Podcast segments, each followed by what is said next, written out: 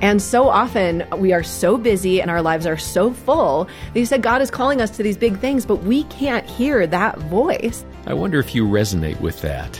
This is Focus on the Family Minute, and Courtney Ellis reminds us that filling up our lives with too many things does more harm than good. And it's like walking around with a backpack full of bricks, and we're like, God, I want to do great things for you, but I'm really tired. Why am I so tired? And God's like, take off the backpack, set down the bricks. That's our schedule, that's our stuff.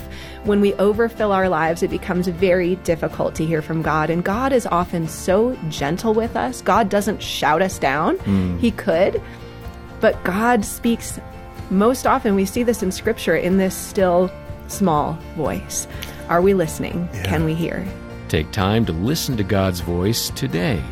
More with Courtney at FamilyMinute.org.